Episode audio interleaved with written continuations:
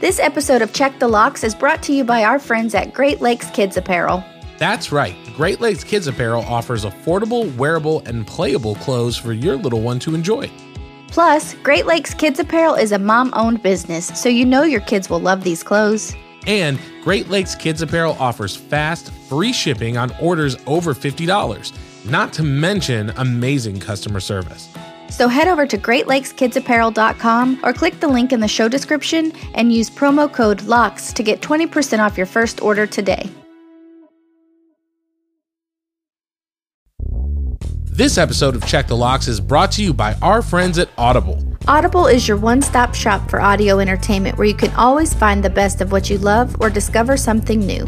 That's right. Audible offers an incredible selection of audiobooks across every genre, from mysteries, thrillers, biographies, and of course, true crime. And as an Audible member, you can choose one title a month from their catalog to keep forever, including the latest bestsellers and new releases. Audible members also get access to thousands of podcasts from popular favorites, exclusive new series, and this very podcast you're listening to now. Plus, the Audible app makes it easy to listen anytime, anywhere. While traveling, working out, walking the dog, doing chores, Audible makes listening anywhere easy. And best of all, Check the Locks listeners can try Audible for free for 30 days. So head over to audibletrial.com slash check the locks or click the link in the show notes to start enjoying Audible today. Warning Check the Locks podcast is a true crime podcast and may contain graphic descriptions of violence, murder, sexual assault, and more. Check the Locks podcast is not appropriate for all listeners. Listener discretion is strongly advised.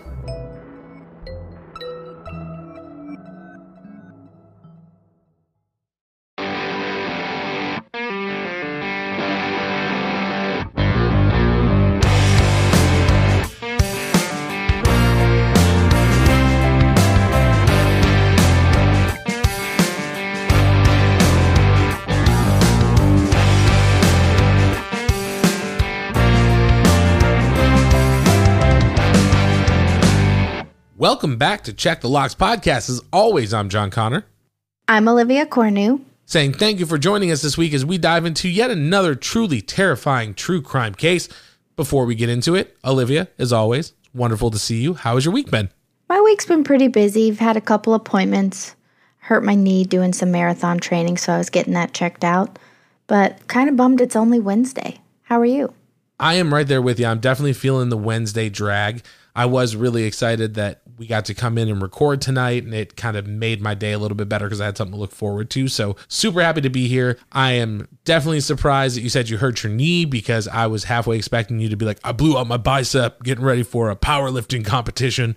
So, glad it's just your knee. Hopefully, it starts feeling better soon.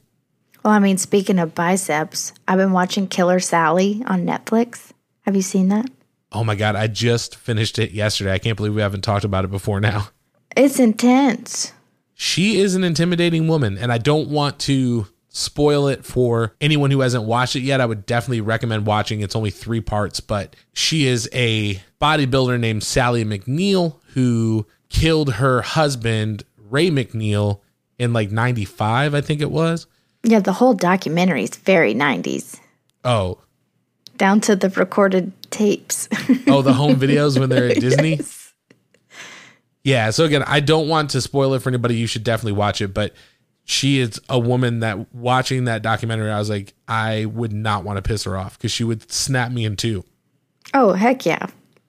And I'm five ten. Let's just say in the two hundreds. I don't want to put anything out there, give anybody any fodder. But I'm like, yeah, no, thank you. Whatever you need, ma'am. Let me get out of your way. Excuse me. I'm sorry. so Yeah, right. But clear the whole aisle. Here she comes. Yeah. Anyways, so off topic. But how's your uh-huh. week? It's been good. It's been good. And like I said, just happy to be here. I'm happy to hear about this case that you've brought this week. Last week was my week. We learned all about some boxcar killings. A lot of the feedback that I have heard from the episode was like 500 bodies found along railroad tracks, like a year, and it's like no big deal. So sounds like a lot of listeners, a lot of people who checked out the show felt the same way that we did. But I am super excited coming in this week. And what do you got for us? This week, we're going to talk about a murder that took place in Minnesota. Ooh, Minnesota. I am super excited about this. I've actually been to the Twin Cities. Uh, one of my very best friends for my whole life. Shout out Jay McGlone. He lives in Minnesota. I've been out there to visit him. It's a beautiful city as long as you don't go in the winter. He texted me the other day and was like, Yeah, it's like 20 degrees here. And it was like 70 here in Tennessee. So I was like, All right, man, we'll come visit during the winter because this is the place to be. But having been there, I'm super excited to to hear about it. I've actually been to the Twin Cities. I've been to Minneapolis, and then I had friends who lived in Rochester, Minnesota, which is where the Mayo Clinic was. And I actually went there in the wintertime, and it is freezing cold, but it was so cool to go through all like the tunnels because I went to explore and see the Mayo Clinic. Um, and everything's like underground. So you walk from like this building underground. So it's pretty neat. Yeah, they have a lot of skyways too, which is really cool. They're like walkways. If you've never been, they're like walkways in the air that connect buildings because it gets so cold there that it gives people a chance to like travel around the blocks and stuff without having to be outside. And another really interesting fact there used to be a school of music there, McNally Smith School of Music. They've since closed, but the Twin Cities has an amazing music scene. Like some of the best musicians I've ever seen. I've seen, you know, just going to visit in Minnesota. Prince? Prince's drummer, Michael Bland. I saw him play live. Prince is from Minnes- Minneapolis. Yeah. Pretty certain, right? Yeah. Yeah. Yeah. So we went like a little bar and his band was playing. It was really, really cool. A lot of really good musicians out there. So you wouldn't think with it being so cold and being so far north, you're like, oh, poppin' music city, but it's it's really cool. Oh, that's awesome. I didn't know that. Yeah. Fun fact for the day. Well, let's get into it. I'm excited to hear about this murder in Minnesota. In a Minnesota high rise known as Horn Towers, a neighbor called maintenance to let them know there was water leaking from the ceiling of their 20th floor apartment. When management went to evaluate the 21st floor, they found water in the hallway coming from an apartment rented out by Arthur Gray. When they had to enter the home, they were startled to find water and a significant amount of blood. Continuing to investigate, they found the shower running and a body of a deceased woman. The woman was only wearing a pair of socks. Multiple stab wounds to the abdomen, one large cut exposing the intestines, and stabs to the chest, back, arms, and hands were identified. That sounds like an overkill to me. I mean, if you're cut so deep that like your intestines are showing, it's like something out of like Scream or something like that. That's crazy. Yeah. The autopsy would later reveal that a number of wounds were inflicted post mortem. So even more gruesome. Yeah, like they killed this woman and then we're just like, I'm going to keep going. That's nuts. Now the investigation begins. Who is Arthur Gray? Gray was the tenant of the apartment of now a major crime scene. Arthur's alibi was that he was out of town at the time of the murder, and DNA analysis later ruled him out. The victim was Jeannie Childs, a 35 year old sex worker who was dating Arthur Gray at the time she was murdered. They next looked at her pimp as his DNA was found on her body, but later ruled out as well. Jeannie used her apartment for meetings with customers as she felt safer than in unknown locations. They tried to locate several men that neighbors had described, but no leads. Detectives called numbers found in her Rolodex, but realized that most of them were attached to false names. Not much became of the murder of Jeannie Childs, and the case went cold. So hold up. You said that they went through her Rolodex, and I don't think we established, but what year did this case take place? Because if you say like 2012, I think I'm going to be like, who's using a Rolodex in 2012? 1993. Okay, 1993. That makes more sense. A lot of people had Rolodexes in 1993, but I was like, I was like, I wonder what year this is. And then you said Rolodex, and I was like, well, I can tell you what year it is not. Right, right. And I think for those who don't know, are my fellow millennials and the next generation. What's the next generation? Uh, Gen Z. Gen Z. A Rolodex is what sits on an office desk with little flags of paper, and you roll through them and you have your phone numbers there. Yeah, it was like an address book on a wheel, essentially. Yeah. Mm-hmm. Yeah. So for like the three millennial or Gen Z that are listening, You, John, are technically a millennial. I am. I'm on the back end. Tell that to my sister because she refuses to believe she's one. Yeah, we're the last generation with landlines and like AOL dial up. Yeah. We are millennials. Anyway, not to derail the the case, but I was just like, Rolodex, huh? I'm now I'm curious. Yeah, and I didn't mention the date in the beginning, but I talk about it um, when we go through everything. Okay, awesome. The DNA samples obtained from the crime scene that did not belong to Childs were tested at both state and private labs, but still had no leads. So let's flash to 2018. Again, the case reopened, hoping to use genetic genealogy to find Jeannie Child's killer and put the case to rest. Like the Golden State Killer, who committed his crimes between 1974 and 1986, authorities ran the unknown DNA sample from the crime scene through a private DNA company, and a possible suspect was found.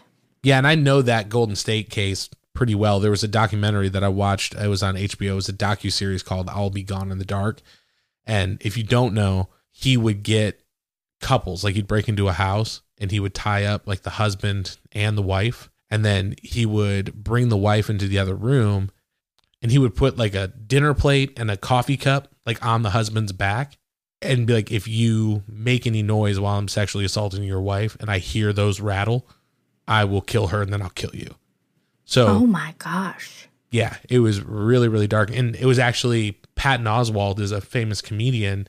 His wife was the one who kind of broke the case open in the 2000s. So it's a really crazy story. If you have HBO, I would definitely watch I'll Be Gone in the Dark because it is like a riveting story. And unfortunately, she passed away, but you know, a lot of people think it was because of the stress of like trying to find out who this person was. It's it's kind of oh, wow. crazy. Yeah. But yeah, they got him with 23andMe. Years later, the guy was like, "Yeah, let me do a 23andMe." And they ran his DNA through, and like, guess what? We know you're a serial killer. It's crazy. Yeah, and like I wouldn't think. And as I was doing the research, like obviously we're talking about how they ran it through private DNA companies. So that's like 23andMe, Ancestry, you know, those things. And I've done one of them. So like my DNA's out there, which some people would be very much against. But we all did it for Christmas one year. So we had two incidences in my family. We found one with Ancestry and one with 23andMe. Um, so that's it's actually really cool to figure out like who people are, but at the same time, like if I committed a crime, I don't think the first thing I'd be doing is sending my spit in the mail to run my DNA. Yeah, and it's funny because my mom is adopted, so my sister is currently in the process of like going through 23andMe and reaching out to people, being like, "Hey, I think we're related," you know, just to know. You know what I mean? It's yeah. interesting to be like, I wonder who I'm related to, but yeah, I'm wondering if you know the Golden State Killer, if he was just like they haven't caught me after this long, they probably don't have like DNA wasn't a thing when I was doing this. You know what I mean? And mm-hmm. if there was any DNA, it's been so many years it's probably degraded, doesn't exist anymore. He probably thought, you know, he got away with it for that long. And he was just uh, sentenced, I think his trial began during COVID, I believe. So, I mean, this was, you know, another cold case that got put to rest, you know, years and years later. So that, that's interesting. Yeah. So for anybody willing or thinking of committing a crime, don't send your DNA to 23andMe. Or do. so we can talk about you later. Yeah. So you can Just be the kidding. next contestant on Murder Court. I love Murder Court. Blood was splattered all throughout the apartment with a significant amount in the bathroom as well as bloody footprints. Semen was found on a comforter and on a blue towel in the bathroom. Crime scene investigators also collected a washcloth that was found on the toilet seat, a red shirt, and a scraping of a blood stain that they found in the sink. The new trend of sending our DNA samples to trace our family ancestry has led us to an unsolved case for more than two decades. Genealogists told investigators that there was a fabulous match a person matching the unknown DNA sample from the 1993 murder of Jeannie Childs had uploaded their DNA to a private company themselves. Jerry Arnold Westrom. What are the odds? You know what I mean? Like the Golden State Killer case, it was crazy because you're like, oh, like that happened.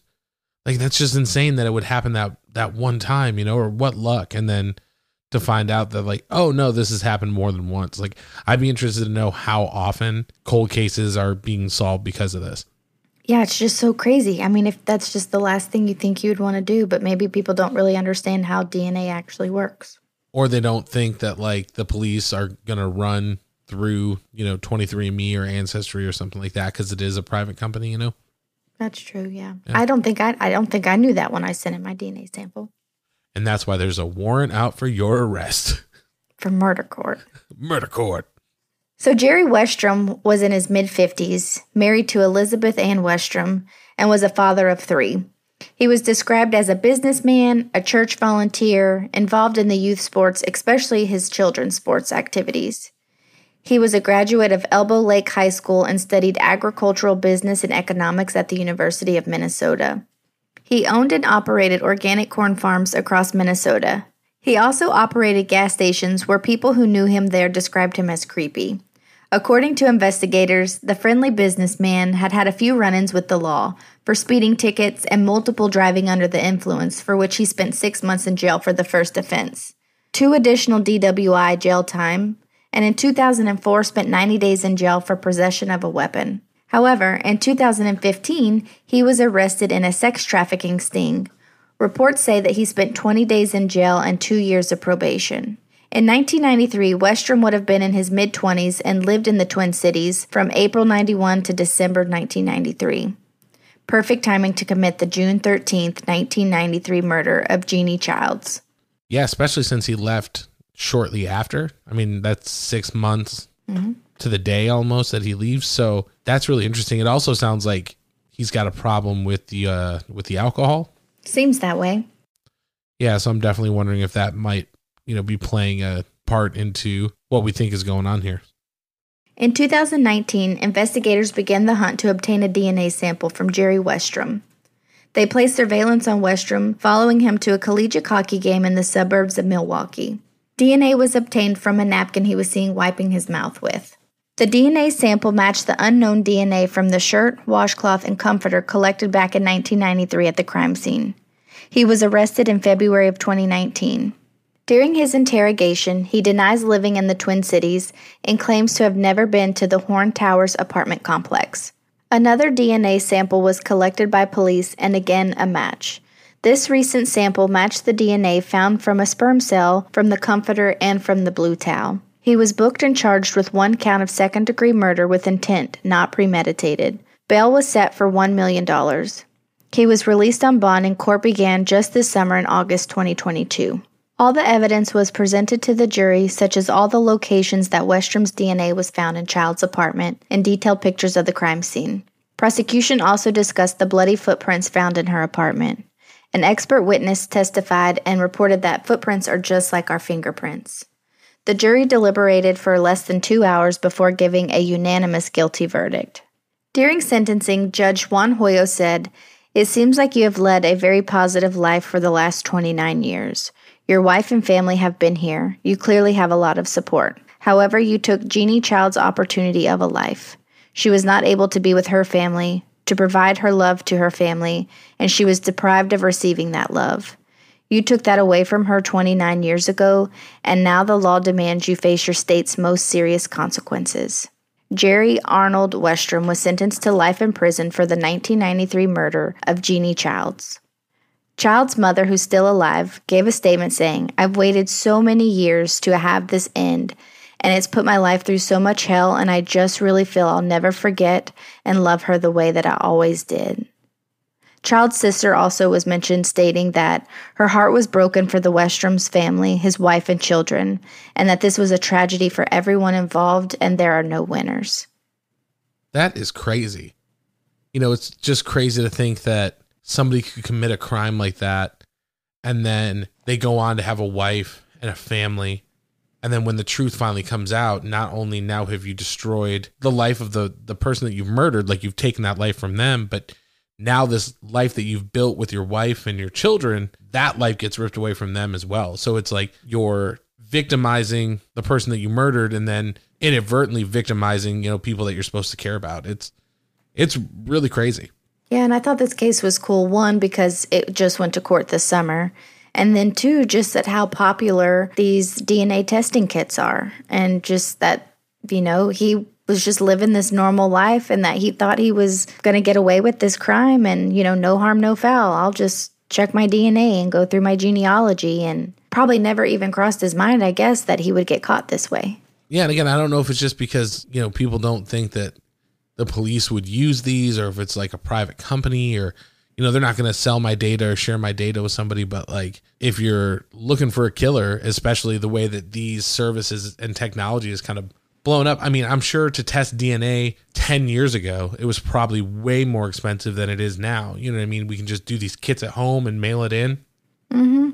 but i feel like this kind of falls in line with last week's case where it's just more interesting i think than it is scary or like Scary. it's sticking with me, but I'm like, oh man, like that's crazy. I feel like I kind of learned something. So I don't know if we want to jump into the deadbolt test and kind of talk about where we fall, but I'm more than happy to start. I think this is going to probably fall about a four for me, which I know is kind of low. It's not really a crime that I'm worried about happening to me. It doesn't really hit my demographic, right? I'm not visiting prostitutes. I am not a prostitute myself. I don't think I really have to worry about it. But on the interesting factor with the DNA tests and with the police being able to locate him that way, I probably put it a seven or eight as far as interesting. But I don't think this one's going to affect the way that I sleep tonight. I think the one detail that really got me is when we opened it up and we're talking about like being able to see her intestines, like the overkill. I would have liked to know a little bit more about what drove that, but but other than that, this one didn't really get under my skin too much. But but how about you? Where's this falling on your deadbolt test? Yeah, I'm kind of the same. And I think as I wrote this story and went through the information, I focused more on how he got caught because it was interesting to me, not so much of all the details of how gruesome it was. I would give it about a three. Um, it wasn't scary. It's not going to happen to me. I'm not a sex worker. But again, I did focus on how it was solved. And I think that that was more interesting to me than all the gory details that we usually sit through. Well, I think our listeners will be plenty interested. So that is where we fall on the deadbolt test for this week's episode. I am giving Westrom a four. Olivia's coming in at a strong three, but we want to know where does Jerry Westrom fall on your deadbolt test? You can let us know. Reach out to us on the socials. You can find us on Instagram at Check the Locks Pod, Twitter at Check the Locks, or you can join our Facebook group. You can do all three if you want. Follow us everywhere. But please join the Facebook group. It is so much fun. Everybody's in there posting, having fun, sharing their ratings, things like that. So come hang out with us. We're in there hanging out, interacting every day. Olivia, after hearing about intestines and entrails, I think it may be a good time for a five star review. What do you think? I love five star review time. Me too. What do you got for us this week? So this week comes from KFG 1985. I like to think of myself as sort of a true crime podcast junkie because I've got a rotation of about five that I work through on a regular basis. I have to say, after recently discovering Check the Locks, it has quickly become my new favorite and most anticipated weekly listen. Olivia and John aren't trying to be comedians, getting giddy about murder, or doing heavy self promotion like some others I've listened to. And they're also not covering some cases that everyone else is. These two glorious humans get straight to the facts and cover cases I've never heard of, while lacing in their personal anecdotes or connections to cases, and even include stories and call ins from their listeners. Their research is thorough and they always keep it interesting. I like that at the end of every episode, they try to do the deadbolt test to see where the crime ranks on their scary meter. This podcast offers a fresh take on true crime and one that we can all feel connected to and on a human level. Thanks, Olivia and John. Please keep up the good work. That was so kind, KFG 1985. Thank you for leaving us a five star review. Yeah, thank you, KFG. We really appreciate it. And you know, there's a lot of true crime podcasts out there. I you know I listen to a lot of them myself. Olivia, I know you do as well. So to know that we've kind of gone to your number one with a bullet spot, that's absolutely awesome. So thank you so much for taking the time. And we would love to send you some swag, not to push the self promotion, but if you want to reach out to us, you can find us on Instagram, check the locks pod, Twitter at check the locks, or if you're in our Facebook group, let us know. If you are not a social person, that's totally fine. Head over to checkthelockspod.com. Hit that email button. Let us know it's you. We'd be more than happy to send you some stuff out. We got stickers, buttons, pins, all sorts of stuff. Olivia, if someone wants to have their five star review read on the podcast, what's the best way to do that? Hop on over to the Apple Podcast app, go to our show page, scroll all the way down to the bottom where you see all five stars, click all five, and leave us a review. Tell us what you think, what you like, what you don't like. We'd love to hear from our listeners. Yes, please make sure you're leaving that review. And if you already have, thank you so much. I know we talk about it every single week, but these reviews help us get into other shows' recommendations, helps us to grow our audience, to grow our community, to grow our family. And that's ultimately what we want to do, right? We just want to get out in front of as many people as we can. So if you have left us a review from the bottom of our heart, thank you so much. If you have not left us a review, do what Olivia said hit up that Apple podcast, leave us that review. We'd love to hear from you. And speaking of not self promoting, we have a Patreon. So if you would like to financially support the show, you can head over to patreon.com slash check the locks. We have a bunch of different tiers with a lot of great stuff in it. You get stickers, you get a mug, t-shirts, whole bunch of different ways that you can support. And if you can't support the show financially, listen, we definitely understand. Just listening to the show is more than enough. It means the world to us. So if you like what you're hearing and you just want to share it with your friends, your family, that helps out just as much, if not more. So thank you for supporting us in any way that you can. That is it. That is this week's episode. Please make sure you are joining us on Wednesday for our true crime for the short on time. We will see you again next week with a brand new, truly terrifying true crime case. But until then, don't forget to Check the locks. We'll see you next week.